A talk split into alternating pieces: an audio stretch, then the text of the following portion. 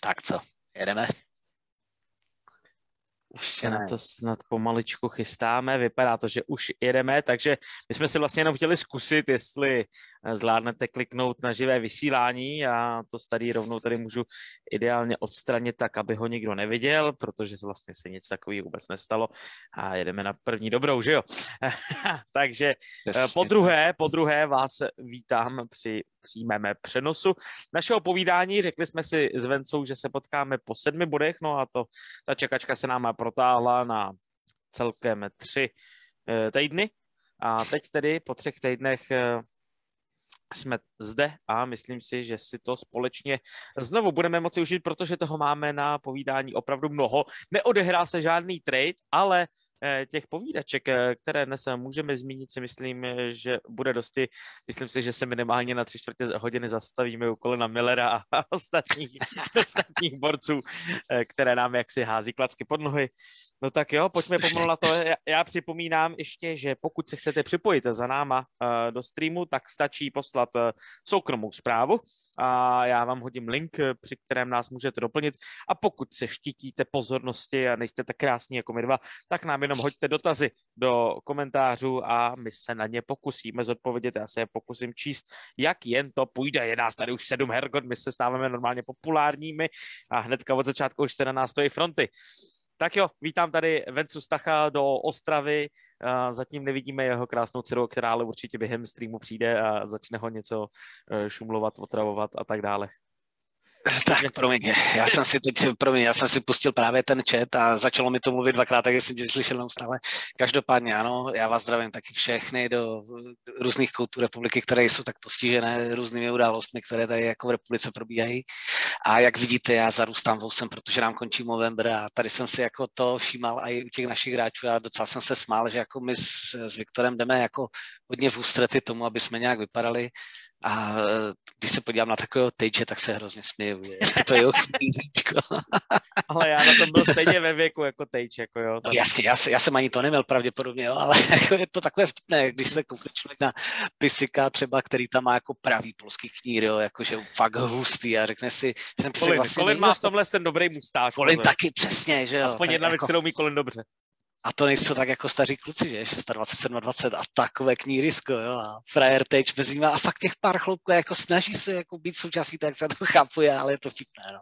Ale tak jako tam jde hlavně o vyjádření té, té myšlenky, té idei, takže v pořádku. Takže tolik i k tomu zevu, no. ale na moment bys měl být správně jenom tohle, jo? Já vím, já vím, no. Ale pokud ti to odděluje, pokud to tady nemáš spojené, tak to je taky platné. A to je právě to, na co já sázím, že já to tu nemám spojené. No, to jsou zase nějaký ostravský kličky, tohle. Ne, ne, ne, tohle je úplně oficiální guidance. Jako. Dobře, dobře, dobře, dobře, dobře. Tak jo, asi nezajímá lidi, jak jsme na tom s našimi oknířeními našich úst, ale pojďme se bavit o Buffalo. Jak jsem říkal, jsou to teda tři týdny, co jsme se tady potkali. Těch sedm bodů nám trvalo poměrně dlouho a v podstatě poprvé v sezóně si Buffalo zažilo ty downs, jak se tak říká, že sezona je tvořena těmi ups and downs, tedy jakými si eh, výskoky a pády a my jsme teď byli v tom pádu který za mě byl hodně zapříčiněný právě tím, eh, co se v celku odehrávalo a to hlavně teda zranění, která ten tým prostě ovlivnila. Nemáme v současné době tak široký kádr na to, abychom s tím mohli pracovat, abychom s ním mohli pracovat eh, i v moment, kdy se nám zraní dva, tři důležití hráči, kteří jsou základními stavebními kameny toho týmu, takže to za mě byl důvod, proč přišli ty downs a v moment, jak se vlastně vrátil Viktor Olofsson, jak se zapojil Joki Hariu, který si myslím, že trošičku pomohl té defenzivě v tom smyslu, že kluci bez něj měli takový to své místo jistý a mohli si tak trošku jako hrát s prstem v nose a najednou přišla ta konkurence a zase se musela ta obrana trošičku zvednout a rotovat. Ale to už hodně přeskakuju z téma na téma, tak uh, pojďme si říct, co bylo špatně uh, v tom období, kdy se nám nedařilo a body jsme v podstatě vůbec nezbírali. Eh, schrnu to do jednoho čtyřpísmeného slova jménem Dell. Eh, ale, eh, ano. Každopádně tady já, eh, jak jsem mluvil o těch zraněních, tak já jsem, si, já jsem právě chtěl říct hlavně, to zranění Andersona nás ovlivnilo zdaleka nejvíc, protože výpadek Jokyho se dal nahradit.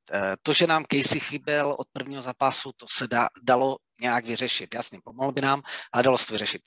Návrat Lawsona nám dost pomohl, to si myslím, že zase, zase jako jo, ten jeho skill, ten jeho střelecký um, eh, to tam chybilo dost, ale na druhou stranu ta, ta naše založenost toho týmového výkonu na opravdu spíše bojovnosti na té souře těch Lion, eh, není to založené na individuálních schopnostech těch hráčů, kromě TJ asi teď, eh, případně Jeffa, jako, ale ten nemá zase takovou produktivitu, zase tím to moc nelepí. Tak co jsem chtěl říct, jako všichni ti hráči nějak mohli, mohli chybět, ale ten výpadek toho Andersona byl obrovský, protože jsme za něho neměli tu náhradu. A ten Dell je prostě hodně špatný. Navíc Toky prostě taky měl svoje výpadky v těch zápasech, takže naštěstí jako chytá obstojně pořád dobře. Takže v pohodě, ale to bylo jediné velké zranění, které nám opravdu hodně ublížilo a těch bodů mohlo být víc prostě, no, nebýt to Dela. A nechci to svádět jako úplně jenom na něj, byly tam i slabé zápasy, co se týče výkonu a e, tomu brankáři to nepomohlo, ale jako některé ty goly byly tak laciné, že to prostě muselo stát ty body. Jako, no, to, bohužel máš tuto opravdu Del vůbec nechápu, jak se takovýhle brankář může dostat na, na NHL level. Ano, chápu, vlastně, abychom vysvětlili, nebo možná, že to vysvětlím já, protože ten Rochester sleduje poměrně dost, uh, proč vlastně dostal příležitost Del a ne, a ne Lukonen, a vzhledem tomu, jaká je filozofie Granáta, jaká je filozofie Edemse a vzhledem tomu, že Lukonen je nemá také úplně nejlepší rok v Rochesteru.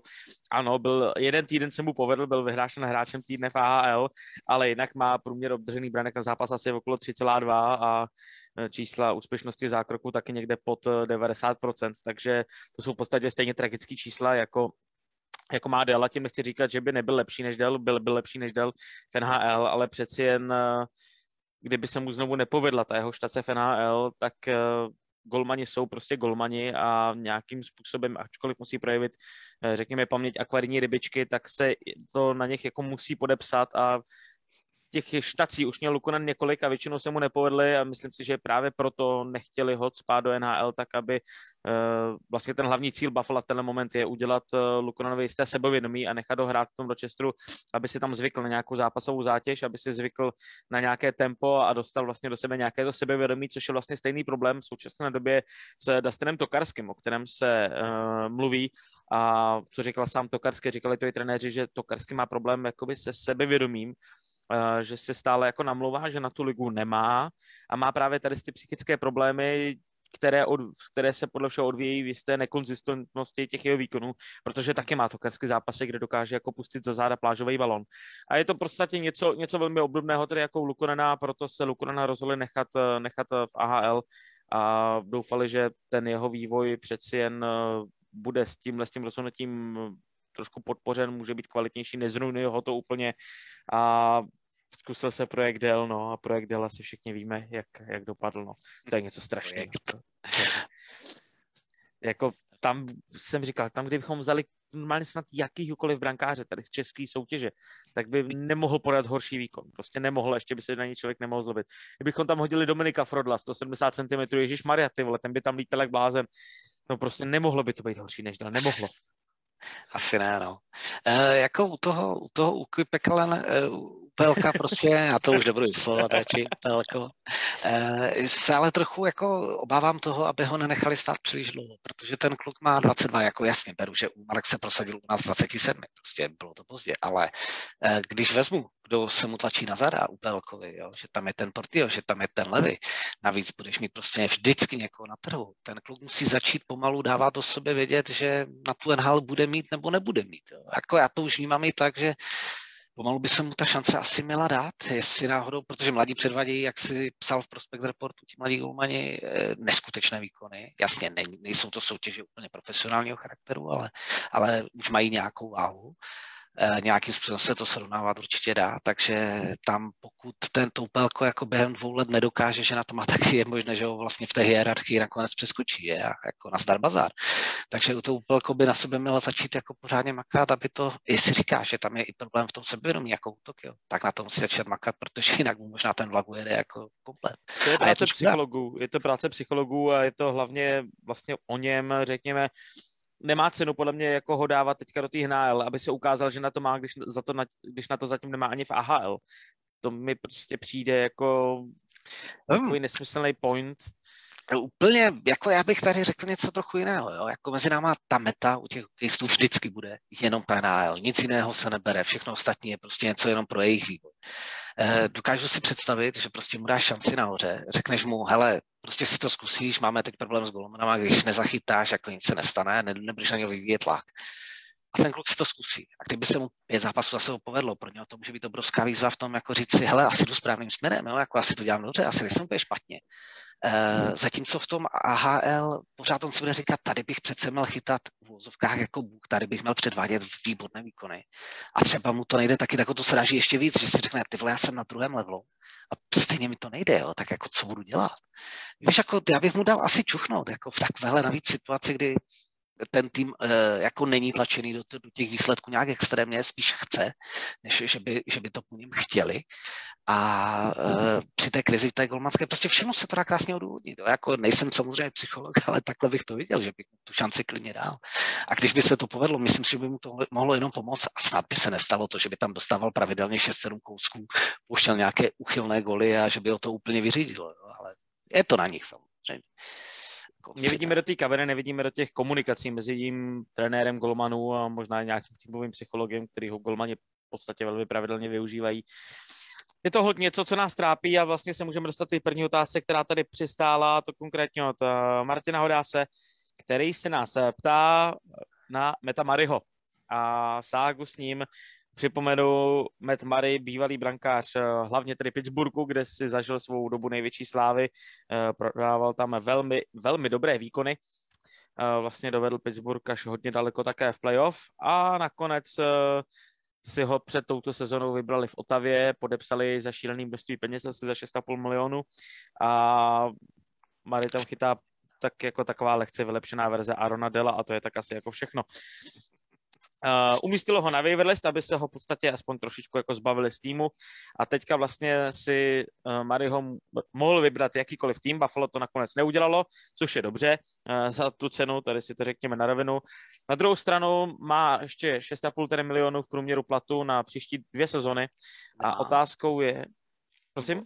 Promiň, já se to dělal na Cap Friendly a vidím tady 5 a 125, Byť je to asi po té, co eh, to je potom, co, část, ano, ano se část se bude píše tím, že se pošle do toho, tím, že se pošle dolů. Ale jinak to by, to by ten average byl 6,5, pokud se nepletu. 6 za čtvrt, 6 za čtvrt, já jsem, to není 6 za, 6 za čtvrt je hodně, no. hmm. jak, takže, jak jsem se...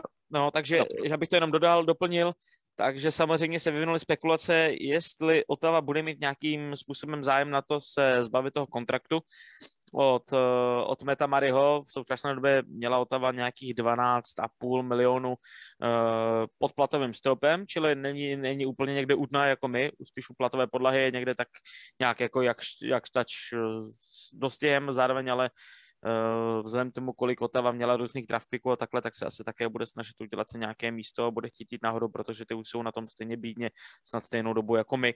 Uh, takže otázkou, jestli by čistě náhodou chtěli se v Otavě zbavovat toho kontraktu a co bychom od nich chtěli dostat v moment, kdy uh, kdyby se rozhodli poslat Mariho do Buffalo a to je zase otázka jistých, uh, jisté věci s Kevinem Edepsem. Ani jsem si myslel, že se k němu nedostaneme uh, v rámci tohoto povídání, ale protože ta otázka brankářů tady prostě je aktuální a čím dál tím více se spekuluje, že Buffalo si uvědomuje, že vlastně to playoff není až tak daleko, není to prostě úplně nemyslitelný cíl a ten brankář je prostě rozhodně překážkou, která Buffalo stojí v tom se aspoň porvat, jak štač o, o to playoff tak je, eh, co vlastně Adams má dělat? Eh, má zkusit někde jinde na trhu, nebo má zkusit toho Maryho s tím, že ještě něco extra získá a ty dva roky hold třeba. To je přesně to, ještě, já furt melu, já se omlouvám, ale teďka jsem chytil slinu.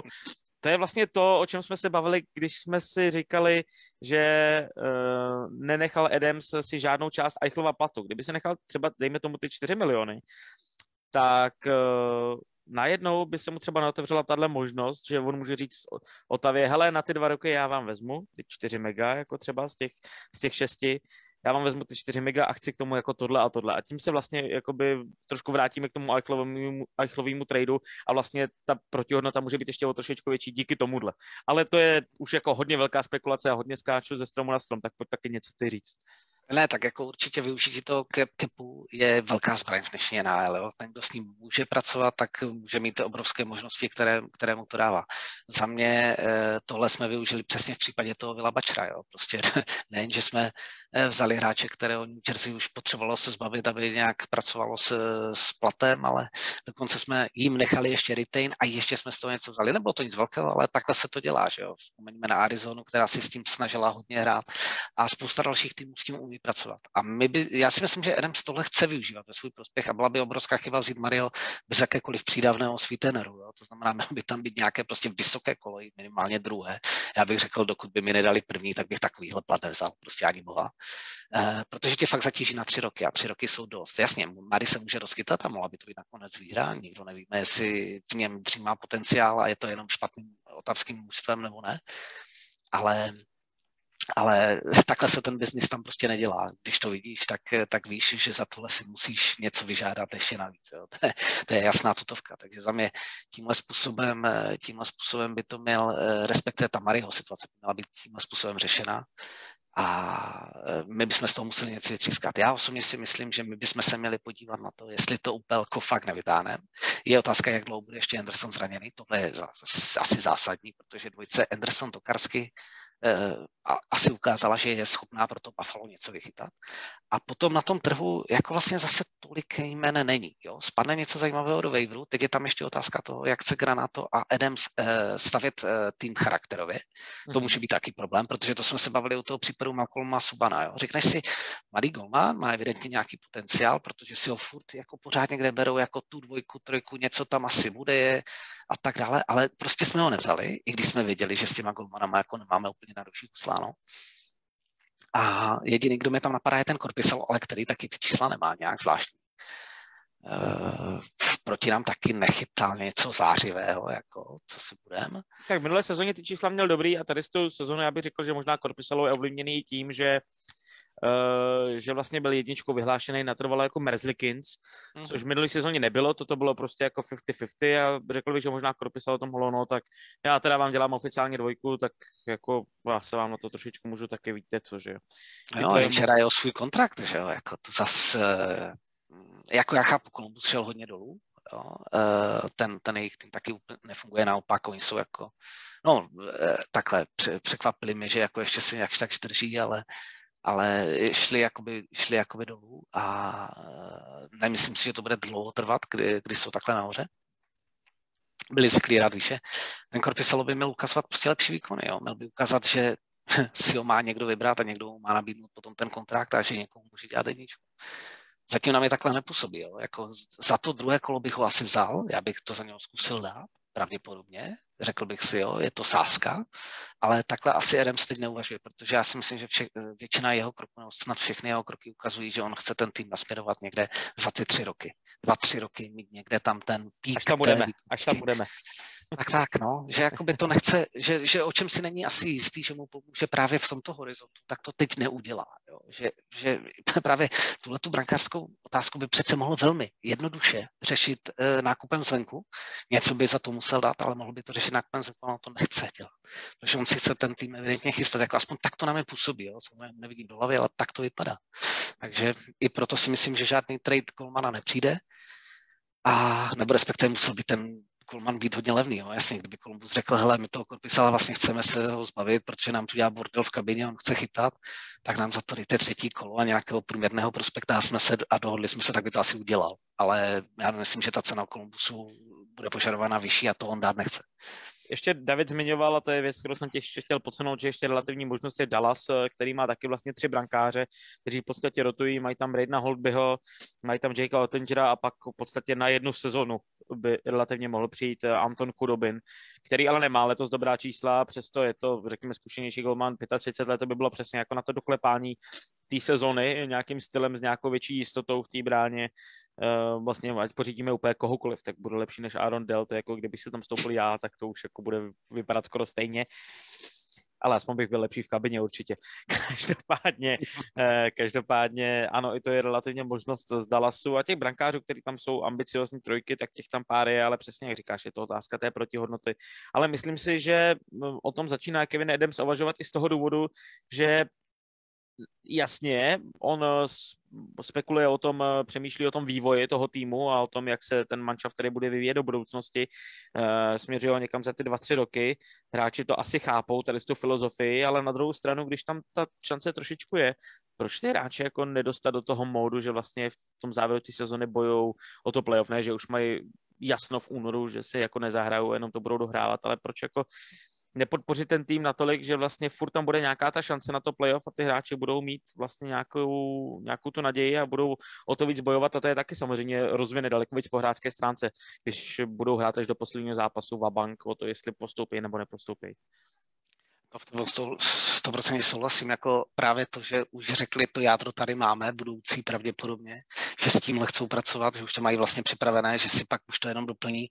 Eh, tohle tam zaznělo na těch eh, předsezonních konferencích, takže za mě ano, měl by jim dát tu šanci. Na druhou stranu myslím si, že i jako trochu do, do té sezony šli s tím, že to i těm hráčům bohužel takhle řekli. Jako, my víme, že váš pík bude někde dál, vy teď budete pracovat, na výsledky se moc neulížejte, ono to tak i vypadá, jo? že jakoby e, i ten Granato z těch e, chyb někdy šílených nedělá žádnou velkou vědu, prostě řekne, dobrý, jede se dál, kluci se učí, takováhle chyba to je poučí do příště.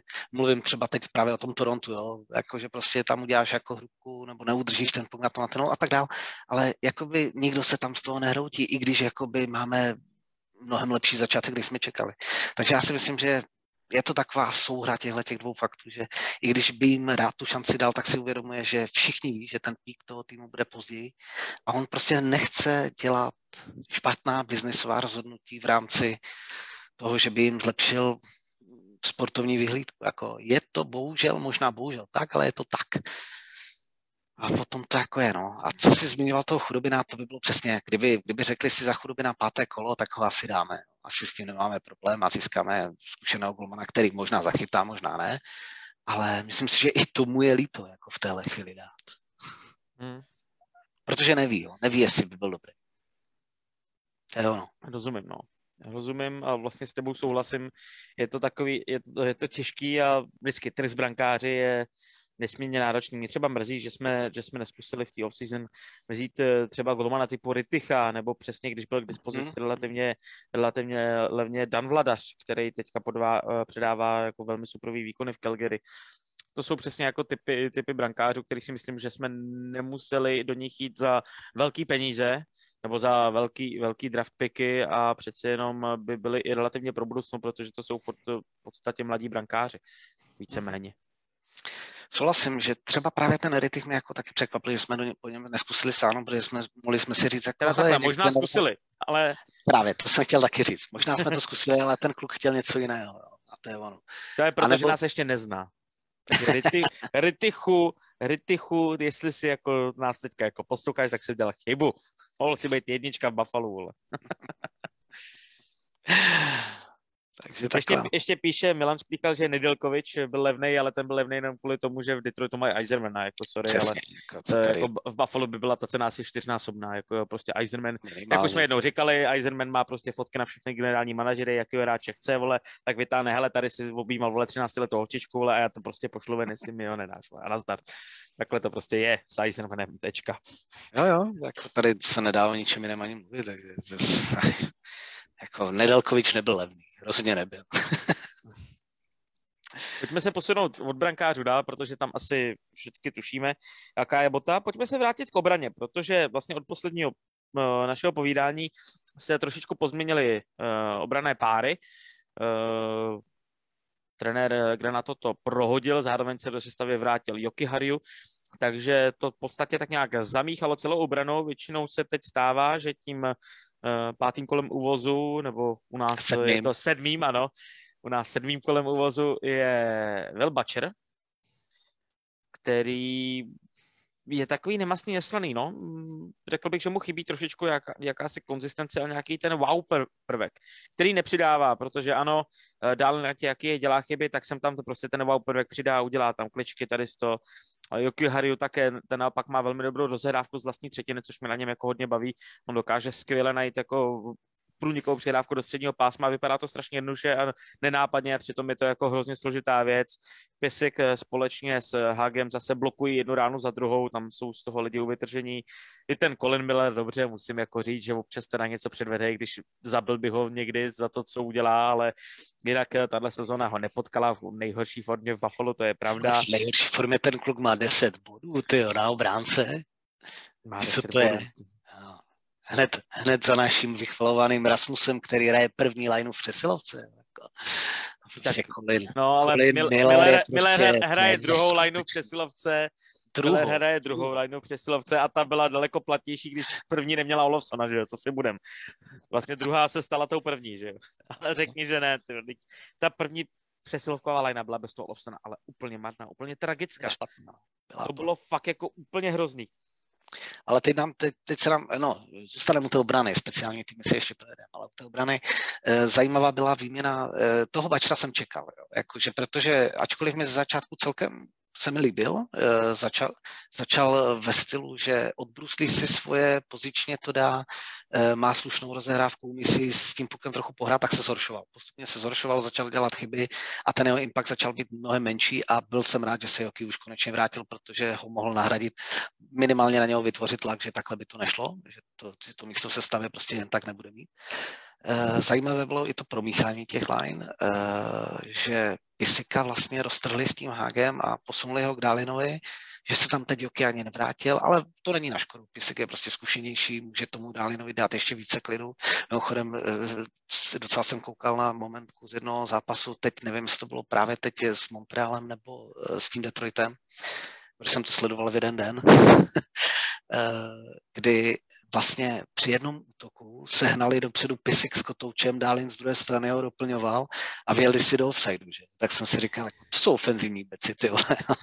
One, tady je to podepsání toho, jakože on Pisik zároveň je velmi platný v defenzivě, on je fakt jako takový ten univerzál. Má v sobě, je, je na něm vidět, že hrál v Dallasu i pravý křídlo, že prostě má v sobě ten ofenzivní no, no, no.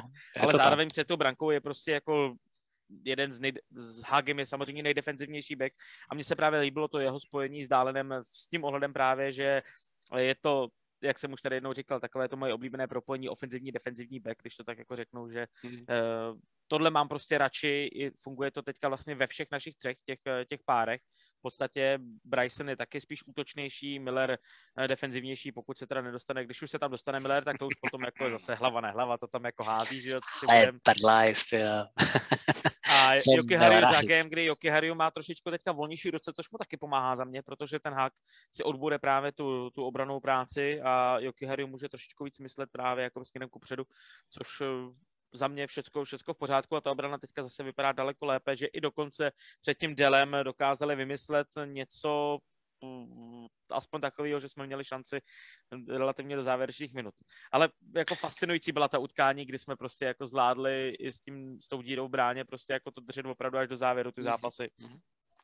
Jo, jenom ti tady řeknu jenom něco z, z pohledu statistik. Jo. Colin Miller má plus 3 a je to jako s Tajem Thompsonem nejlepší hráč týmu v tohle statistice, ale jenom tak na okraj, jo, jako abych se tady ale plus minus to už je, to už je ta, ne, ale, ale jako chápeš, má plus 3 jo, a třeba takový jako tam jsem viděl minus šestku u Haga, jo, jako, že prostě něco to asi může říkat, jo, ale chápu, že nasazuje se to rozdílně podle line soupeře a tak dále. To už, to, to, přeceňovat. to už je přeceněná statistika. Každopádně, jako, já myslím, že Colin hraje nejlepší ručník, co, co tady ho máme, jo. to bez diskuze. No, to, uh, to smutný, víš. velmi se mi, právě velmi se mi pořád líbí i Hák, i Pisik, opravdu si plní tu svoji roli dobře. Henry, jako Joky z mého pohledu z začátku potom zranění trochu chyboval. Byly tam i strašně jednoduché věci, špatný odhad na puk. Některé souboje prohrál jako děcko, jo, ale tempo už se zlepšuje, se zlepšuje, přesně, no. Jako, že už, už, už to jde do, lepšího, do lepší fáze. Dálin trošku ubral. Já nevím, jestli se mu teď trochu ubrala, for, jako jestli teď nemá jako zrovna úplně nejlepší formu, nebo spíš hraje zodpovědně. Nejsem schopný to rozpoznat, jako nedělá nějaké zvláštní chyby, ale není tam už takové to, že by zkusil toho soupeře před, před, přechytračit, udělat tam nějakou tu situaci, že bude ten čtvrtý útočník, jo. Teď to tam není, no. Jo, no, on vlastně, on tady to udělá ve středním pásmu ale už se bojí zajet třeba do toho útočního. On se strašně bojí těch ztrát toho puku, mi přijde, že už mm, nechce mm. udělat ty hrubé chyby, které prostě ho zdobily, když eh, byl jako hodně ofenzivní. A je to vidět i v podstatě na těch přesilovkách, že on prostě nezaveze ten puk do toho útočního pásma, i když na to má tu kvalitu jednoznačně, ale on to vždycky předává někomu jinému až někde jako nesmyslně, ale hlavně proto, aby to předal a neudělal nějakou blbost. Je to, je to bohužel možné, no ano, nějak tak to asi eh, vydefinuješ na konci dne. Uvidíme, jestli to je vlastně záměr trenérského štábu to takhle zkusit učit hrát více, nebo spíš, že on třeba menší seberinoc, whatever. Uvidíme, jak se bude vyvíjet dál, ale jako není, není pro mě zklamání to zase ne. Jako, hraje to velmi dobře a jde vidět, že v těch rukách má prostě obrovský cit a, a umí tyhle věci řídit. A na té přeslovce je teď obrovský platný. Jo. Jak jsem si myslel, že z něho kdo ví, jaký přeslovkový rozehrávač nebude, tak je tam strašně cítit. Jako s ním a bez něj ta přesilovka na té modré vypadá úplně jinak. Jako. On opravdu tam dává i to zrychlení, i ten pocit těm soupeřům, že vlastně na něho vlastně nemůžou moc napadat, protože on si s nima udělá ten vítr a dokáže to předat a přečíslit to. Jo. Takže je to tam hrozně poznat. Takže tolik asi k Beckům. Ještě mi tam no. vlastně chtěl, chtěl jsem ještě jednu věc. Bryson. Bryson je strašně upad. Jo, mně já... se furt hrozně líbí. Mně se furt hrozně líbí. Já ho furt mám zase jako takhle. Jako... Za, mě, za mě oproti tomu, co předváděl na začátku sezóny, šel dolů. Něco asi jak ten dále, jo. Najednou to není až taková sebedůvěra. A ačkoliv nehraje špatně, tak já bych od něho chtěl chtěl více, protože on zase není tak šikovný jako Dalin a on by měl najít něco, v čem bude prvotřídní, protože jinak bohužel z mého pohledu, a to, to, to mi můžeš vyvracovat nebo ne, to uvidíme až v budoucnu, může skončit právě jako ten Bačer. Bude to generický back NHL, který umí vyvést puk, který ho umí nějak rozdat, ale takových je v strašně moc. Takže on by měl najít něco, v čem bude jiný než ostatní, v čem bude ještě lepší než ostatní. A uvidíme, co to bude, jestli to dokáže. já prostě, rád, já potřebuju od něj něco víc, jo. je mladý a já chci vidět ten progres, přesně. Jako to, že Pisik už neudělá progres, to je mi jedno. Hák, že neudělá progres, je mi jedno. Ale ten Bryson by ho měl někde udělat. Něco by se měl naučit. Bryson udělal obrovský progres od začátku sezóny v defenzivní třetině, kde je daleko jistější, daleko lépe si najednou dokáže povodit hráče u mantinulu. Tam je neskutečný. Um, na tohle nevím, jestli se ty zaměřuješ, nebo zkuste se na to někdy zaměřit, kouknout se na toho Joudu, na Brysona. Jak on, když přebírá míč, eh, teda míč, ty vole, míč, no, komentuju fotbal, to víš, ty vole, plážovej, vole. Když komentuju Uh, když komentuju uh, fotbal, tak mám tady z toho, takže míč. Když Bryson přebírá puk ve vlastní třetině a je u Manťáku a je napadaný, On má neskutečně rychlé nohy, dokáže udělat absolutně okamžitě rychlou otočku a no. totálně se tím zbavit toho hráče, který ho napadá. On vlastně stojí zády a jenom číhá, z jaký strany ten hráč pojede, naznačí a půjde na jednu stranu a tím vlastně vyšakuje hráče, je schopný takhle vyšakovat dva na jednou a to se mi na něm strašně líbí a dostává jistotu, že když do něj někdo vrazí, tak už neodletí. Už to není takový hadrový panák, jako byl, on přece jenom není nejvyšší, ale dostává i konečně nějakou tu sílu a od začátku sezóny mi přijde, že udělal obrovský progres defenzivní třetině, možná na úkor trošičku těch jeho ofenzivních útek, podobně jako událena, ale událena nevidím takový posun v té defenzivě jako právě u Brysona zatím jakoby v tomhle roce. A on asi Bryson tuší, že musí zapracovat defenzivě, pokud chce u tohle manšaftu zůstat, protože samozřejmě obránce, který jako je v defenzivě úplně napr, tak to potom na co vám takovýhle obránce je, že jo, co si budeme povídat. Takže tohle se mi na něm hrozně líbí, že se opravdu zlepšil uh, v té obrané třetině, získává jistotu a já si myslím, že jak bude jistý v kramflecích, že uh, si tam zádu odbude všechno, co potřebuje, tak potom se zase začne trošku více i uh, prosazovat vepředu. Já, já doufám, já právě říkám, jako on se mi líbil obrovsky a teď mám pocit, že začal stagnovat a neví, co se sebou. A chtěl bych od něho ještě něco navíc, ale má čas. Jak jsem říkal, má čas. Je mladý. Může to udělat. Takže ale jinak jako obecně tu defenzivu bych rád pochválil, jo, protože mi se zdá, že opravdu ti kluci fungují velmi dobře, že se našli, že si rozdělili správně role, že dobře obsazují prostory, opravdu ty křížné přihrávky pouštíme strašně málo kdy. A pokud nemáme nějakou takovou, tu, jako to už se nám bohužel stalo pár zápasů v řadě, máme pětiminutovku blbec, kdy dostaneme sedm gólů jo, v vozovkách, eh, kdy nám prostě nepokryjeme vůbec nic, ale to je samozřejmě souřestně točka, ale ti obránci jako takový se mi zdá, že pracují velmi dobře, ale co potřebujeme samozřejmě je to odklízení těch hráčů z toho předbrankového prostoru. To pořád je slabota, tam pořád máme mezeru. nejlepší je, nebo respektive naše vlastně jediná účinná obrana proti tomu, ale bohužel zatím je to, že nepustíme soupeře k tomu, aby kvalitně nahazovali. To umíme taky docela slušně, ale s tímhle tím problémem, to je ta fyzická prezence tam prostě není. No. Hmm. S tím máme pořád nějaký, ne, a ani nevíme, jak to řešit. Jo. Zdá se, že prostě na to nemáme za A vůbec typy hráčů, samozřejmě jsou to povětšinou spíš štírci, i ten Pisik, jako, ač, je, ač je jako brán jako defenzivní back a i ten hák, tak vlastně to nejsou žádné jako super, Ježi. přesně věže a hovátka, které to tlačí jako tím, že na ně dýchnou. A i, a i oni se musí hodně snažit, prostě nemáme na to ani vhodné typy obránců, takže to musíme hrát bohužel jinak. Než se dostaneme ještě k útočníkům a tady otázka je uh, Jirky Rečka na Dylena Kozence, tak ještě tady přestal dotaz uh, od Davida Hamelíka. Uh, koho si myslíme, že Adams po konci sezony uh, prodlouží z beku UFA? Uh, za mě je tady důležitý jeden prvek a proto se o tom nedá moc mluvit dopředu. Zda budeme dokonce bojovat o, zda budeme do konce sezony bojovat o playoff nebo ne. Pokud ne, tak dost možná Pisik, možná Hak eh, budou někam pryč eh, v rámci trade deadline, protože to může být relativně solidní zboží, stejně jako Colin Miller. Colin určitě, Miller time, ano. Určitě, určitě, Colin Miller time. A pokud bychom bojovali, tak eh, a vlastně bychom si ty hráče nechali, tak je otázkou, kolik samozřejmě budou chtít. Myslím si, že Pisik a Hák by klidně relativně mohli zůstat a taky mohli odejít. Radši bych nechal Pisika než Hága, upřímně řečeno, tak nějak víc mi do toho, do toho manšaftu sedí. A místo Haga si myslím, že by se jednoduše nacházela varianta, protože ten Pisik má přece jenom kromě té defenzivy i tu předanou hodnotu, že dvakrát za zápas najednou vyjede po tom křídle a je v tom útoku a vůbec nevíte, jaká zase je zpátky v obraně, že prostě se dokáže jako teleportovat dvakrát, třikrát v tom utkání naprosto šíleně rychle, uh, což ten hak nemá, hak je opravdu hlavně jako pes obranář a to je jako ten jeho hlavní prezence, který by se dal za mě nahradit poměrně jednoduše někým jiným, pokud by si jak řekl nesmyslný peníze. No otázka je, co Miller. A jak říkáš, nejlepší sezóna v týmu a ten klučený je potom si schopný říct o 5 mega a to bych mu nedal ani za zlatý prase, že jo? Ne, to věřím, že bude soudný, ale o to asi neřekne, ale uvidíme. Kolik by si zaplatil Samozřejmě. za Colina Millera? Dejme tomu smlouvu na 2-3 roky. No, on by asi ani jinou smlouvu dostat neměl, protože je mu už 29, eh, pravděpodobně do konce sezóny mu už bude 30. Uh, já bych mu za ty dva až tři roky dal max tři a půl, ale zůstal bych někde okolo těch tří. Tam bych viděl takové optimum, co jsme za jeho služby ochotní asi zaplatit. Ale tady já bych ještě navázal na to, co jsi říkal, jo, že bude hodně záležet na tom, uh, jestli budeme bojovat o to místě, nebo ne. Já si myslím, že tohle nebude ten rozhodující prvek. Já si obecně myslím totiž, že ten Adams, jak eh, ty kroky zatím tak vypadají, a jak už jsem o tom tady mluvil, před chvilou mluvil, tak uh, Myslím si, že Adams si se všema těma klukama sedne ještě v lednu a řekne jim, hele dívej, jo, ty nám pasuješ do týmu, ty nám nepasuješ do týmu, nebo respektive chceš být součástí tohohle týmu, který bude mít ještě nějaký develop před sebou anebo nechceš být součástí toho týmu. Protože já si myslím, že tohle u nich teď hraje s granátem velkou roli. A přesně jak si říkal, třeba ten Pisik by mohl být kandidát, který řekne, ty vole, já už jsem se jako nacestoval dost, tady v Buffalo jsem začal, třeba se mi tu líbí, jo, a teď je to scénář, nevím vůbec, jak ten klub na tom osobně je.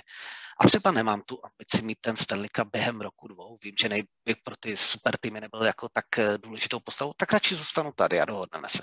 Třeba už to budu mít takhle předjedané. Nebo a třeba Colin Miller ti řekne, tyjo, já jdu za prachama, je mi jedno, jako jestli tady budete developovat nebo nedevelopovat, anebo chci vyhrát Stanley Cup, prostě jsem ještě na to, jsem v tom nejlepším věku, tak chci někde vyhrát Stanley Cup, s váma to nebude tak řekne, dobrý, tak se dohodneme, já tě za, za něco pustím a tak. Protože já, se, já si myslím, že vlastně Adams bude v situaci, kdy nemusí prodávat, kdy naopak si může uh, udržet kostru, kterou chce, pokud bude chtít ta jakoby hráčská polovina téhle transakce. A my těch draftů máme strašně moc, jo, jakože, a navíc vysokých. A já si neumím představit, že by jako Adams se toho zbavoval v nějakém výprodeji, aby získal nějaké další čtvrté, páté kolo. To je jedno na konci dne. Těch prospektů už máme tolik, že tohle to nepotřebujeme. Takže myslím si, že tady Adams zvolí trochu jinou taktiku. A případně bude tlačit cenu těch odcházejících hráčů vysoko, vysok, výše, protože řekne, hele dívej, já ho vlastně nepotřebuji prodat. Jo. Já si s ním dohraju sezónu, pro ty naše kluky je to pořád v pohodě, budou mít aspoň pořád nějaký vančák, všechno tohle. Já ti ho za to čtvrté kolo fakt nepošlu. Dej mi třetí, druhé. Dej mi druhé, jo, za Millera. Hm, fajn, beru. já bych to vzal třeba. Jo, Miller zase na druhé straně, kdyby si udržel tu formu, ve které je, tak není pro mě nereal, nerealistický, aby klidně k tomu zatím dostal nějaký jako late pick prvního kola.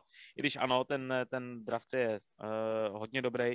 Na druhou stranu, když jsme dostali první kolo za Paula Gosteda, proč bychom nemohli dostat první kolo za Colina Millera? Přesně, přesně. Najednou jako kluk se zblázní, dá 10 golů do trade deadline a může být atraktivní. No, počkej, kdyby dal 10 gólů do trade deadline, tak to by vyrovnal Alexeje Žitníka a Jordana Leopolda. Je taková statistická, uh, statistický bombonek, který si pamatuje 13 gólů, je zatím nejvíc, co Buffalo útočník dal za posledních 20 let. Obránce a ne s míčem, ale s. Uh, ale každopádně, jako jestli nějaký náš back má na to dát 10 gólů, tak je to Colin Miller, že? Těch mokrých sneh. Ne, ne, ne, ten na to fakt má, protože ten je rád a často střílí. Hele, dal, tady, tady názor dál na vyměnit, ale ukamenuje, ale jestli, jestli toho za, Dálina? ukamenujeme. No. Ne, ne, ne, ne. Vůbec. Za, za A nemá cenu. A jako nemá cenu, kterou by asi jednička draftu měla mít. On se pořád taky ještě zlepšuje. A navíc zatím, zatím nám sedí, nedělá tam bordel, zlepšuje se. Já nevidím důvod. Proč? A já ještě doplním moji oblíbenou věc, kterou vždycky udále na zmiňuju. Podívejte se na současného asi nejlepšího beka dlouhodobě NHL Viktora Hedmana, který se probral až okolo nějakých 23 let do té doby byl přesně nemastný, neslaný, až někde ve 23, 24 začal předvádět takový výkon, jaký předvádí. Takže proč to uspěchávat? Tak je to švéd, ono to není tak jednoduchý najednou být v té Americe. Musí se trošku uklidnit, protože víme, že dál měl trošku problémy s, s tím jako frňákem nahoru a takovýhle věci. On už mu trošičku spadne hřebínek, začíná sebe zase tvrdě makat třeba jako Casey Middlestead. A najednou Casey Middlestead už minulé sezóně to ukázal, že když ten frňáček, co je nahoru, tak zase opadne dolů a dá všechno do té dřiny, tak ono se to umí hezky vyplatit. Přesně jak říkáš. No, tak obranu asi máme probranou. Dál. Tak pojďme na útočníky, pojďme začít Kaligulou. Jen tak, jako si musíme. Teďka je chudák zraněný, ale jinak mě upřímně celkem milé překvapuje v téhle sezóně Kajula. Uh, by the way, co mu je? Já jsem nezaznamenal, já jsem zaznamenal zranění. Má hynostrozu. Nevíme, co to je. Jo? Má hynostrozu. okay. OK, jako Caligula taky mě hrozně překvapil, protože minulý, minulou sezonu, a to jsem mu možná musím omluvit, jsem v něm viděl úplně generického hráče čtvrté liny, který neumí nic než proslit. Letos mě překvapil, dostal trochu více prostoru, dostal trochu schopnější spoluhráče a asi jinou taktiku. V tom smyslu, že můžeš si dovolit, jakoby, berej si je, a ukázal, že vlastně není úplně marný. Jasně, produktivitu nemá žádnou velikou a dokážu si představit mnohem lepší hráče na, ty, na ten jeho post, no, notabene, když jako byl nasazovaný dokonce do první, druhé liny. Ale v té třetí, čtvrté, jo, dobrý. Pokud by si udržel takovou fazonku, nebo jako ten styl, jakým hraje, je to platný hráč. Já v něm nevidím problém. Jirka tady posílal dlouhodobě otázku na Kozence, tak ji pojďme zodpovědět. A to Jasně, asi Kozenc to, diskuze. To jsem chtěl tady taky nakousnout. No, no, no. Vlastně tak začni ty. Co si myslíš o sezóně Dylana Kozence? Hele, Kozenc, za mě ten kluk uh, v minulé sezóně předváděl, že může být all-around player jako blázen. Já jsem v něm viděl všechno, že má techniku, hle, že má slu- velmi dobré bruslení, že má dobrou střelu, že dobře bojuje s tělem, jako pracuje s tělem, dobře bojuje, že má i jako takový ten lídrovský asi nějaký potenciál. Všechno to tam bylo v nějaké míře vidět. Jo. A řekl si, pokud se ten kluk bude dále zlepšovat, tak bude fakt jako, jak, jak by řekl David Amadlík, prostě nový Ryan O'Reilly, jo, jako, nebo tento podobný typ hráče, který umí vlastně všechno nějak dohromady. Dokonce by byl Kozenc pravděpodobně rychlejší. Ale v téhle sezóně je hrozně utopený. Uh, nebo utopený, to je blbě, blbě řečeno. Navalili mu podle mě strašně moc zodpovědnosti i těžké, těžkou pozici v tom týmu, že vlastně on je ten, kdo brání většinu nejlepších line soupeře. Za, za, eh, navíc k tomu nedostává vlastně dobré hráče do ofenzívy. Takže jakoby nemůže se ani předvést moc dopředu. Jako má hrozně těžkou pozici a jsem zvědavý, jak to ten kluk zvládne, protože já mám trošku pocit, že se v tom trápí, že se v tom jako, to je to moje utopení, jo, že on se v tom trápí, že on by potřeboval i trochu možná po, postrčit to sebevědomí tím, že Ježíš dostane fakt prostor vedle nějakých dvou šikovnějších hráčů, aby si užil ten hokej, jo, že aby jsme z něho nechtěli vybudovat to, jako toho two-way playera, toho two-way centra za každou cenu, že aby jsme ho nezlomili jo, zbytečně. Navíc ta jeho, jako produkce. Jo. Já když se teď koukám na statistiky, tak mě až hrozně překvapilo, že má 5 plus 6. Já jsem tomu nechtěl věřit, já mám pocit, že on skoro nebuduje. Jo. Tak možná někde dělám chybu a sleduju ho málo, Přesně ale... Tak. To jsem ale... chtěl říct, eh, že na to, v jaký, do jaký pozice, a to si řekl naprosto přesně, do jaký pozice byl Kozens před tohle sezonou vlastně nějak předurčený Donem Granitem a vlastně byl předurčený asi těmi zraněními na začátku sezóny. Ale na to, s jakými spoluhráči hrál a na to, že jeho lajna byla nasazována na nejlepší liny soupeře a prostě na Kozencovi bylo, aby bránil McDavida, aby bránil Dreisaitla, když to půjde, aby bránil Crosbyho a další, tak na to vlastně co na něj bylo naloženo, tak on si vlastně nevede vůbec špatně. Ano, nemá žádný wow momenty, že by no, projel, sám, vůbec, pře, jako. projel sám přes hřiště a najednou to dal do vinglu, ale on ty gole dává, dává je z toho předbrankového prostoru, dává je tak, jako je v podstatě dával trošičku Ryanou Rayleigh tady uh, a zároveň dokáže podávat velmi dobrý výkony i proti těm útočníkům, z, top útočníkům z řad soupeře a to, prosím pěkně, jako v lajně s Kagiolou a Hinostrozou, takže jako uh, mně se v podstatě líbí to a nevím, jak to vlastně vnímá samotný hráč, to my vědět nemůžeme. Já, co ho vidím po zápasových rozhovorech, tak mi přijde jako poměrně v pohodě, relativně jako vysmátej. Je to prostě klučina jako z Yukonu, z Yukonu z totálně mrazivý Kanady, to je skoro Aliaška, tak prostě to je, to je pracovitý hráč, který prostě, co mu dáte na medra, tak on to potáhne a on tuhle káru s touhle soupisou táhne podle mě celkem dobře. Uh, na to postavení, v jakým je a jsem přesně velmi zvědavý, jaká bude ta jeho, jaký bude ten jeho budoucí vývoj, protože mě tak nějak jako něco říká, že by to mohlo být strašně hezký a že ten Kozen se takhle vypracuje do té pozice tohohle jako two centra a potom k němu nahodí toho, toho Kvina, třeba s tím Peterkou klidně. A najednou prostě ta jeho pozice bude umocněná, že kromě těch jako bodů, který bude sbírat, tak bude dělat tu černou práci v té obraně a zároveň bude sbírat ty body a strašně se mi to líbí. Tady se představa, že vlastně tady ty dva první piky po sobě, že by mohli hrát krásně spolu a vytvořit nové duo ER a budou spolu jezdit na dvojbicyklu a bude to takhle hezky zalitý sluncem. Já tě, já tě ještě tady k tomu doplním. Jo. Uh, samozřejmě všichni si oprojektují jako top six, top six uh, centra, což je dobře a chtějí mu teda eh, tenhle ten vývoj umožnit. Na druhou stranu já se trochu bojím, aby mu nenaložili tolik, aby z něho nevytvořili třetího centra že to bude takový ten typický obranář, který tohle všechno si odpracuje a tak dále. Já doufám, že ne. Doufám, že přesně se bude naplňovat spíš ten tvůj scénář, kdy pak mu dají šikovné křídla a on všechno zvládne. Eh, čeho se ještě trochu bojím? Jo? Viděl jsem z těch 21 zápasů si myslím dobrých 20.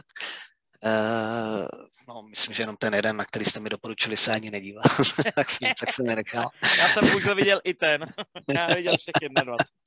Ale každopádně u Dylana mě trošku ještě straší to, jak si říkal, nejsou tam wow moment. Já, já po něm ani nechci, aby přejižděl celé hřiště sám a dával to víka.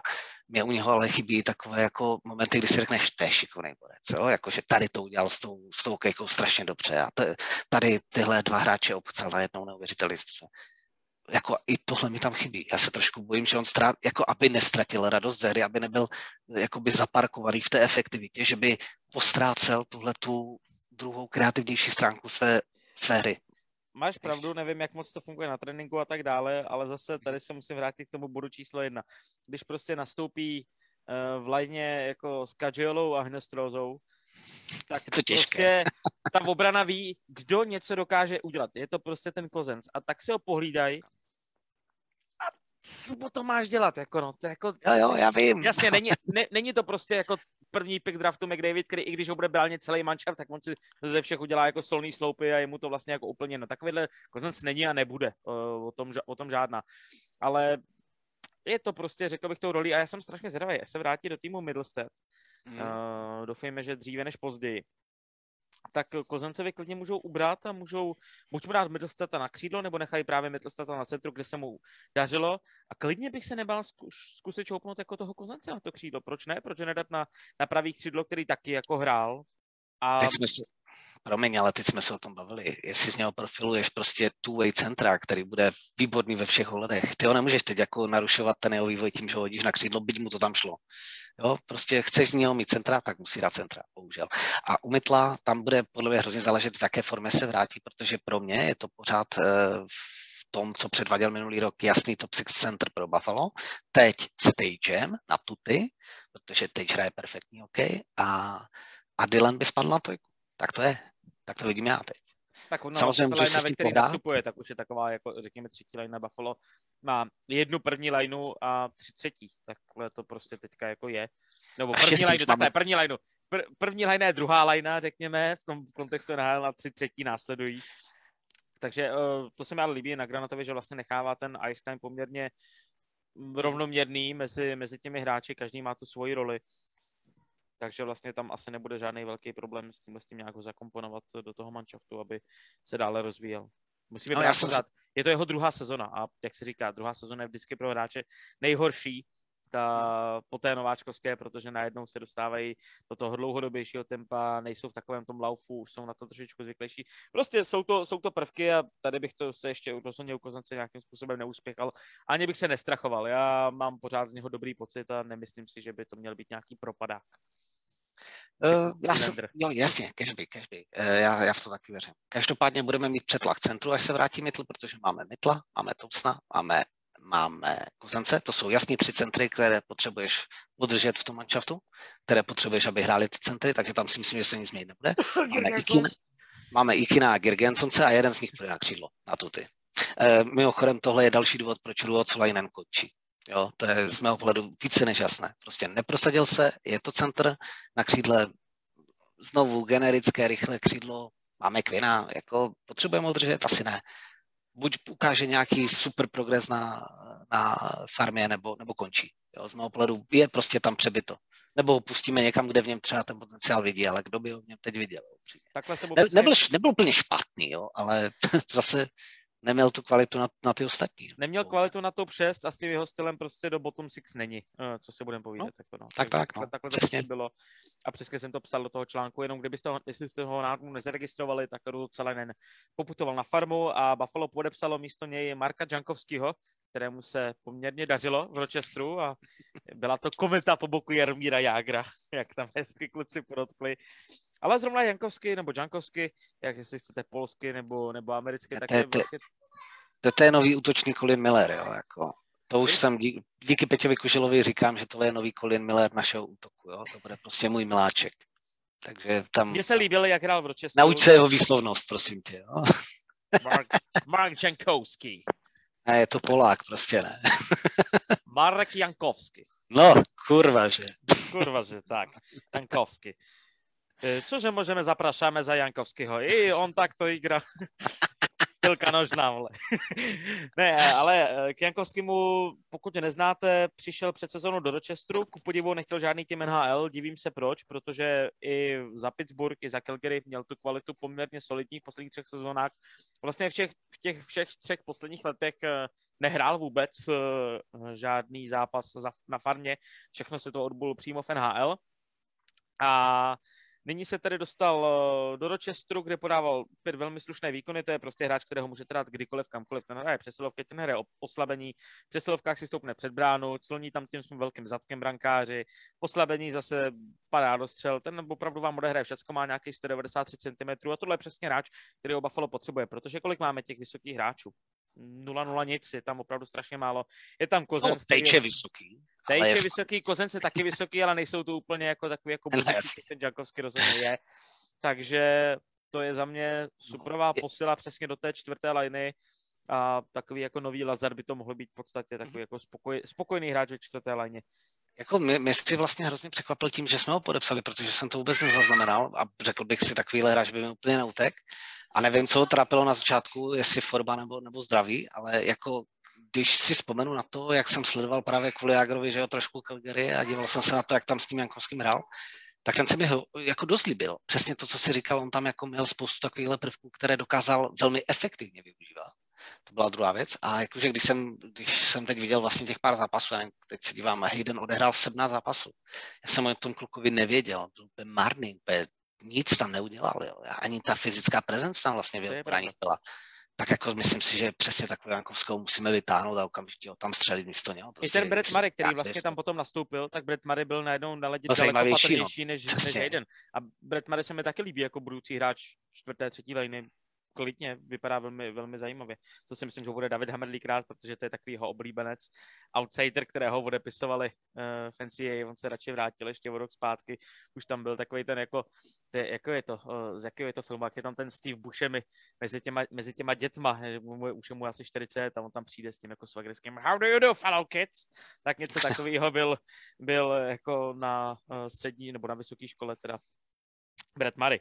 Takže, ale dokázal se z toho poprat, dokázal se zase zedmout a dnes bych řekl, že je přesně tím hráčem na hraně, který až eh, Buffalo už nebude chtít podepisovat Haydeny a tady z ty hráče už budou mít jistotu, že mají tyhle kluky ve vlastních řadách, tak přesně bude plnit roli čtvrtého uh, hráče do čtvrté liny, do třetí liny a budeme s ním spokojení. A to stejné bude Mark Jankovsky. To jsem si skoro jistý. Nemám, nemám takový nějaké obavy, že by Jankovsky nezapadl do sestavy Buffalo. Podle mě to bude naprosto, naprosto v pořádku hráč, se kterým budeme spokojení s tím jeho výkonem. Mm-hmm. Já v to věřím taky a navíc si myslím, že po tom, co vlastně si zažil v té nál, tak bude chtít znovu dokázat, že na to má a Ježíš v týmu Buffalo by, když budeš dobrý, tak se můžeš dostat nahoru v, v rámci těch Lion, takže proč ne? Já si myslím, že má motivaci postarám. Uh, by the way, tady u těch vysokých hráčů, nebo řekněme trošku více hromotučích typů hráčů, se ještě zmíním eh, Anderse Bjorka. To je zatím za mě slabota taky. Možná odvádí práci, kterou po něm chcou, ale má navíc, proboha, vždyť jsme to viděli minulý rok a letos to je, to je špatné, to je, to je slabé. To je má taky navíc, jako má navíc ofenzivně jednoznačně, defenzivě v pořádku, nevím, jaký má pokyny přesně, jak jsi říkal, hmm. ale taky, čekal bych od něj víc rozhodně, ale taky, vzhledem k tomu, jaký je léně, já bych mu klidně dal tu příležitost někde jako s tím kozencem v té léně, s někým, kdyby ta lajna byla jako ofenzivně založená, asi Víš, co mám problém? Já mám problém, Viktore, v tom, že když se podívám na Codyho, Ikina a Zenguse, tak pravděpodobně budou mít velice podobné úkoly na tom hřišti, ale jsou daleko více cítit. Dopředu jsou prostě schopni vymyslet úplně jiné věci nebo být nebezpeční, takhle. Využít to, co mají, v něco nebezpečno. To ten Anders prostě se do ničeho nepřiplete. Tam připadá, že tam jako jen tak jezdí, jo, de facto. Neříkám, že dělá chyby, ne, on jako i podrží ten puk, umí si ho pokrýt a tak, ale je to strašně, takhle nemá neslá, nic, nic tam není navíc, jo. Ten klub by měl, já si myslím, že teď by měl, jako nevím, jo, třeba jsou s ním trenéři spokojení, protože chcou po něm jenom tohle, ale tím ho samozřejmě zabíjejí, což si nemyslím, že je úplně ten styl, který jsme tam jako dali. Takže si myslím, že pokud eh, není takhle výrazný, nechme ho chvíli sedět, třeba si zase jako trošku srovnat hlavu nebo udělat něco, něco jinak. Jo za mě je to zklamání. Proto jsem ho tady vytáhl, protože potom, po tom, co předváděl minulý rok, si myslím, že má navíc prostě. Kyle Okposo. Uh, ukázalo se, že Okpos se nemusí hrát s Gergensoncem a stejně mu to funguje velmi dobře. Vlastně v ten moment, kdy Okposa to je vlastně, no vidíš, teďka mi to docvaklo, co jsem chtěl říct, uh, Blickcvak. Uh, Kozenc v těch posledních dvou zápasech, když hrál s Okposem, tak byl ofenzivně daleko víc cítit, protože konečně tam měl hráče, mm-hmm. který má v sobě ten, eh, to ofenzivní cítění, dokáže jako podpořit něco jako vymyslet a podepsalo se to velmi pozitivně právě na Kozencovi a Okposo prostě ukazuje, že ty jo, já bych toho kluka fakt jako rád měl v tom týmu, kdyby jako bral tři a půl a dobře, i ze čtyřma bych jako dokázal zavřít oči a dokázal bych být spokojený s tím jeho vývojem a výkonem. Eh, Okposora je dobře, super, jakože konečně je to chlap, eh, kterého v sestavě mám rád, doopravdy rád a čekám od něho, že něco přinese tomu týmu, boduje pravidelně, nebo řekněme, jako prostě má velmi dobrou produkci, jde cítit na tom ledě, dokáže prostě pokrýt eh, puky, vytvořit nějaké nebezpečné ofenzivní situace, ta jeho stavovačka na forehand, to už pomalu jako vidím při každém jeho držení kotouče a hlavně v přesilovce, prostě neustále jako automatický pohyb. Ale co jsem chtěl říct, za 4 mega samozřejmě ani náhodou. Už ten kluk má svůj věk. Jasně, ale jako, že bych ho tam viděl daleko, takhle, já bych řekl, že bych ho, já jsem tím chtěl říct, že daleko radši by se mi na něj koukalo a měl bych k němu daleko větší lásku, kdyby bylo 4 mega, než když bere těch 6, že jo, co si bude. Já, já. Ale jako za 2,5, 3 miliony, ale on si myslím, že on Buffalo bude chtít zůstat. On na něm je vidět i v těch videích od Sabres, rozhodně se na ně koukněte, eh, ten seriál Emended, normálně se na to podívejte, na tom hráči je fakt cítit, že ten si Buffalo v podstatě zamiloval. Dýchá tady, je součástí toho města a že když mu dáme 2 mega, tak klidně v tom týmu zůstane. A u Hokposa je fajn, že když potřebujete na 4-5 zápasů záskok do druhé liny, tak neudělá ostudu. Přesně tak a navíc by tu roli asi přijal. Jo? Proto já s, jenom tady k němu ještě doplním, já jsem s ním teď četl jeden rozhovor, tuším na uh, The Hockey News, ale nejsem s ním 100% jistý, možná to bylo jiné médium. A říkal tam eh, zajímavou věc, že jako ten leadership přijal s povděkem, byl za to rád, že prostě cítil, že těm klukům musí nějak pomoct, že tu roli velmi rád přijímá, ale říkal tam velmi jako takovou věc, kterou, kterou se vrátíme trochu do minulosti, ještě k období Ralfa, když si to teď jakoby se sumarizujeme, kdy on tam říkal vlastně, že najednou vidí v sestavě atmosféru a říkal sám, je to, zní to jako kliše, ale že tentokrát tam vidí atmosféru, že všichni stojí za, za všema že opravdu se snaží sami, opravdu velmi podpořit, že se snaží vytvořit obrovskou partu, obrovský tým a že právě tam říkal takovou tu formulku, že ví, že je to kliše, ale že tady to teď opravdu tak to je. A když si to tak vezmeš, tohle trochu i zapadá do toho, jako že ten klub, eh, klub, tým, eh, klub eh, předvádí teď na tom řeší opravdu týmové výkony. A po zápasech v těch rozhovorech se neobjevují fráze typu hele, trenér po nás něco chce a je to naše chyba, my jsme na tom ledě a, a měli bychom plnit ty pokyny lépe, to tam vůbec neslyší. Jo? I ten, ten coach má asi přístup k tomu týmu jiný, a myslím si, že to tomu týmu hrozně prospívá. Jo. Jenom taková vsuvka, jo, taková zajímavost, to jsem se dočet, že i na tomhle něco může být a že právě ten Kyle pravděpodobně si užívá i pozici toho lídra, kdy může těm mladým něco dát a že s nimi tvoří vlastně jakoby tu partu. A já to jako dokážu si představit, že pro tyhle starší kluky, kteří už ví, že pravděpodobně nikde nedostanou místo v top six line, aby hráli důležitou roli třeba někde v cestě o Stanley Cup a nechcou být, já nevím, nějací čtvrtolajnaři v nějakém ambiciozním týmu, tak pro ně je tohle to krásné uživení kariéry a řeknou si, konečně mám význam. Jo? V podstatě hledáš svou novou, nový nádech do té kariéry a on ho našel. Třeba ho našel v tom, že ty kluky povede zatím, aby se zlepšili a plácnou Kež by to byl takový scénář, jako, který se nepovedl Jointovi, Jointovi, že v 630 zvede nad hlavu pohár jako hráč čtvrté liny za těma borcama mladýma, ale že si je vychoval, víš, jako. ale to už jsem daleko. Já musím teďka ještě zmínit jedno číslo, to tady 28, sorry Hany, ale já prostě nemám proti Girgensoncovi taky žádnou výtku v této sezóně.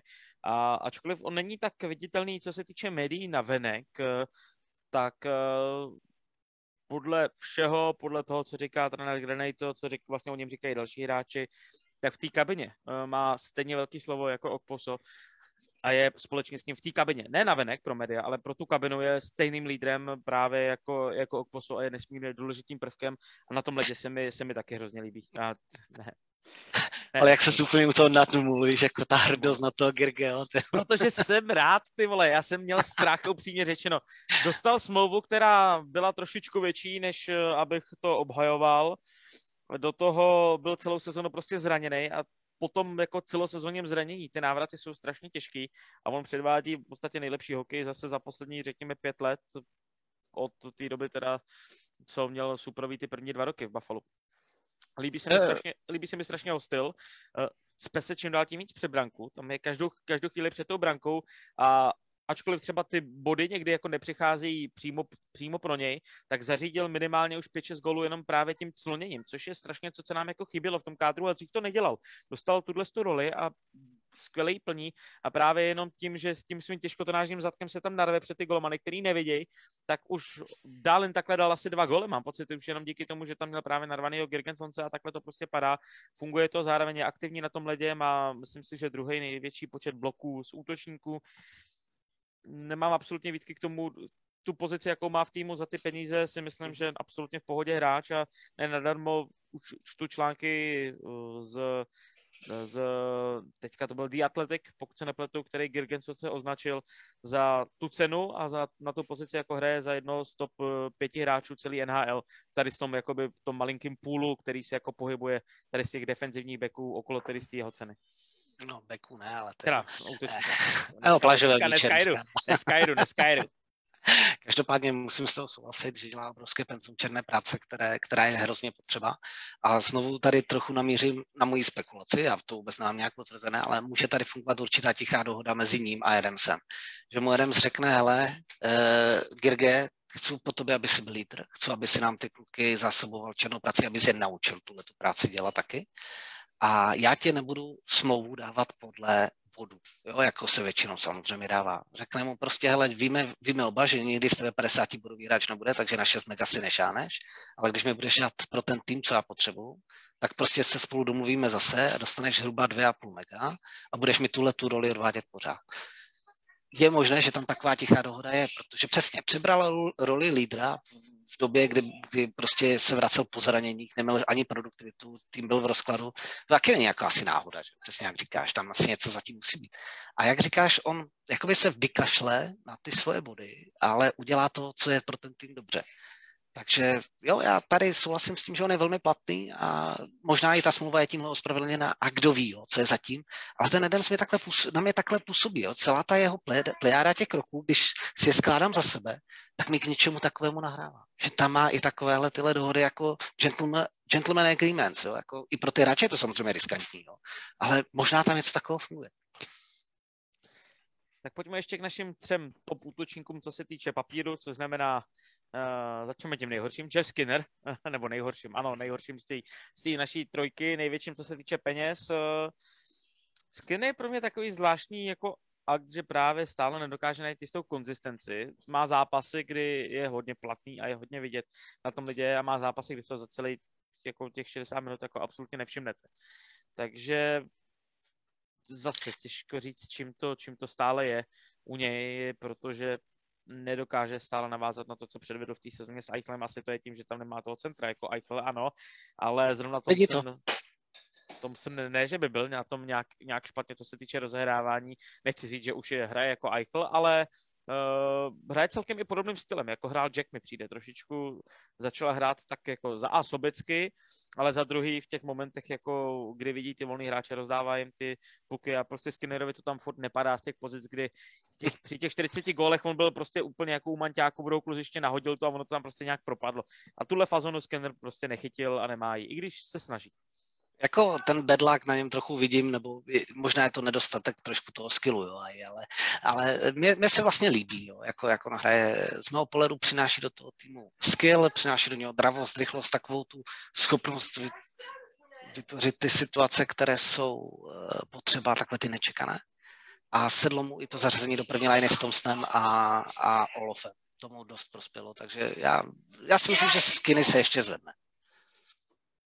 Co se týče Ryana O'Reilly, uh, Ryana co se týče Viktora Olofsona, já jsem už se totiž připravil podhobí pro závěrečného muže, ale co se týče Viktora Olofsona, tak ten teda došel uh, také po dlouhodobějším zranění, které nebylo nějak super vážné, ale ovlivňovalo ho hlavně při střelbě a bylo to vlastně vidět v těch prvních zápasech, že si musel trošičku zvyknout na ten pohyb tím zápěstím, jeho střely nebyly úplně z nejlepších, ale ale Olofsson ukázal, že udělal strašný progres při té hře 5 na 5 a je velmi cítit eh, právě v tento moment jako hráč, který najednou té první lani dodává ještě další ten šmrnce hráče, který může podpořit to Tomsna nejenom eh, tím, že je sám o sobě nebezpečný při střele hráči se musí více hlídat, ale také i rozehrávkou, myšlenkou, teďka ten krásná to přisunutí na, tom, na Tomsna, vlastně, který pak byl před prázdnou bránou eh, v zápase před posledním, což bylo proti Montrealu, tak uh, strašně hezké věci, které prostě musíte v sobě vymít, musíte v sobě mít to strašně rychlé myšlení a během půl vteřinky se rozhodnout, že tam ještě jede někdo další, komu to jako připíchnete. A Olofsson stále sbírá body, on jich má hrozně jako moc na to, kolik těch zápasů dohrál, je skoro u bodu na zápas a takovýhle útočníka už Buffalo taky nemělo poměrně dlouho. Uvidíme, zda se dokáže ale udržet s tímhle s tím do konce sezony. Ještě chybí ta jeho přesilovková presence, to zatím ještě nedokázal po tom návratu po zranění ukázat, eh, že zase pálí jeden gol za druhým přesilovce, ale myslím si, že tohle postupem času taky přijde. Jo, Olof bod na zápas, eh, kež by mu to vydrželo. A eh, z, z, hraje čím dál více tím způsobem, v, jakým, v jakém dokončoval tu minulou sezónu, stal se více všestranným hráčem, přesně jak říkáš, pokud ještě na té přeslovce bude efektivnější, bude to ještě lepší. Za mě super, super, jako ten jeho progres pokračuje, za mě dobrý, ať pokračuje dál. No pojďme na závěr, já jsem tady právě načal, omylem jsem se přeřekl s Ryanem O'Reillym a chtěl jsem říct si, v této sezóně Ryan O'Reilly eh, tři góly, sedm asistencí eh, v 17 zápasech. No a když se podíváme na jistého mladíka jménem eh, Tage Thompson, tak ten zatím ve 21 zápasech 10 gólů, 5 asistencí, to znamená on the trade. ne, každopádně tady jsem si musel dělat sovku, ale ukazuje se, že kdysi Botterell viděl nějaký ten potenciál v Thompsonovi, a trvalo to teda hrozně dlouho, ale Thompson ho konečně začíná projevovat, začíná ho ukazovat. A to je jedině dobře, protože už jsem se bál. Tohle byla jeho breakout season. Prostě musel ukázat, že na to má, anebo by, nebo by jako hráč NHL prostě jednoduše skončil. A on ukazuje, že na to má a to teda velmi slušně. Největší překvapení tyhle sezóny za mě. No, za mě úplně ne, protože já jsem to v něm viděl už dlouho. Ale jako je pravda, že on ten puk vždycky měl ve, výborně vodit, že měl výborný skill na držení puku nebo uh, i na je, práci s ním. Ale chyběla mu nějaká chytrost, chyběla mu nějaká schopnost být produktivní. A střela samozřejmě, to byl jako jedno z nejslabších střel v NHL. Ale bylo vidět už vlastně na konci minulé sezóny, když to přebral ten Don, že mu dal jinou roli, dal mu toho centra, a najednou ten kluk hrozně rostl a já si myslím, že oni s ním jako skvěle pracují, že využívají ty jeho přednosti ve prospěch toho týmu i v, v jeho růstu a ten teď ukazuje neuvěřitelné věci. Jo. Jako to je z mého pohledu skvělý hráč. Dneska už je to legitimní top 6 center, pokud bude hrát v takové formě, jaké je. A uh, i ten jeho gol fakt prostě perfektní v téhle chvíli. A ten Vrischot, jako já si myslím, že on ještě potřebuje dopilovat z jízdy. Mm-hmm. A když to dopiluje, tak to bude skvělý centr. Jako jde na něm vidět obrovský přehled, on s tím pukem prostě umí všechno. To bude super. Fakt jako v něm vidím něco, co by nám ten trade mohl dlouhodobě vyhrát. Stanley, Stanley Cup si St. Louis vybavilo, tam vyhráli trade oni a my ho můžeme vyhrát z toho dlouhodobého pohledu. Takže by to mohlo být win-win, jak se tak říká, pro obě dvě strany. Cashby, cashby ještě, když ten vládě Sobotka nám tak nevyšel. Uh, tak jo, pomalu to uzavřeme, protože už samozřejmě i ty tam budeš potřebovat mít šrmec a já už se taky těším na večeři. Dneska v noci nás čeká Seattle, velmi zajímavý kurzy na Buffalo, pokud byste si chtěli vsadit, koukám, teďka se mi zase byly, prostě jsem si to jako otevřel a vidím, že na Buffalo kurz okolo trojky, což je za mě solidní, protože doma prostě ten Seattle jako porazíme, když bude chytat, že jo, Tokarsky, což bude, Tokarsky, to je vlastně věc, kterou jsme nezmínili, uh, že už se tak, tak se jako naštval, řekněme, Granáto, že poslal Tokarského do branky ve dvou zápasech po sobě, co se jako v podstatě jako nedělá, že back-to-back dáte stejného golmana, to jenom ukazuje, jaká je prostě del díra a že ten si prostě může zachytat jenom moment, kdy jako Tokarsky mu někdo uřízne bruslí hlavu, jinak se tam prostě nedostane. Se zlomenou nohou bych chtěl Tokarsky co si budeme povídat. Takže dnes v noci Seattle, který má na kontě 15 bodů, my máme o 4 body více než Seattle a proto jsou ty kurzy velmi zajímavé, takže když tak mě ukamenujte, pokud to Buffalo prodělá v noci, a dávají to i na Nova Sport 1, pozor, takže se můžete podívat i na příšerný český komentář na Nova Sportu a nebo si to přepněte na ten anglický. No a co my? Eh, dohodneme se, že zase eh, za sedm bodů se tady potkáme? Ano, já bych nechal to sedm bodů jako takovou dobrou metu, protože když se nebude dařit, tak aspoň se nad tím nemusíme moc pitvat. A když se bude dařit, no tak s to lepší náladou si to zhodnotíme. tak jo, my se možná na příště když to bude nějak jako rychle, tak se jako důkladně připravíme, rozebereme si třeba nějaké jako prvky hry, jako úplně do detailu, ale vzhledem tomu, že jsme se neviděli měsíc, tak to stačilo probrat takhle jako povrchně všechny ty hráče, protože stejně bylo o čem mluvit. Eh, já vám tedy děkuji, že jste si s námi dívali, zase se nikdo nepřipojil, stále se všichni bojíte, ale já vás tomu jednou dokopujem, počkejte. Za chvíli to tady bude otevřená diskuze a normálně se tady potkáme ve 20 lidech a budeme si hezky povídat. Tak jo, kluci eh, a holky, děkuji vám za pozornost, mějte se fanfárově. No a zase asi někdy u povídání doufejme, že dříve než později.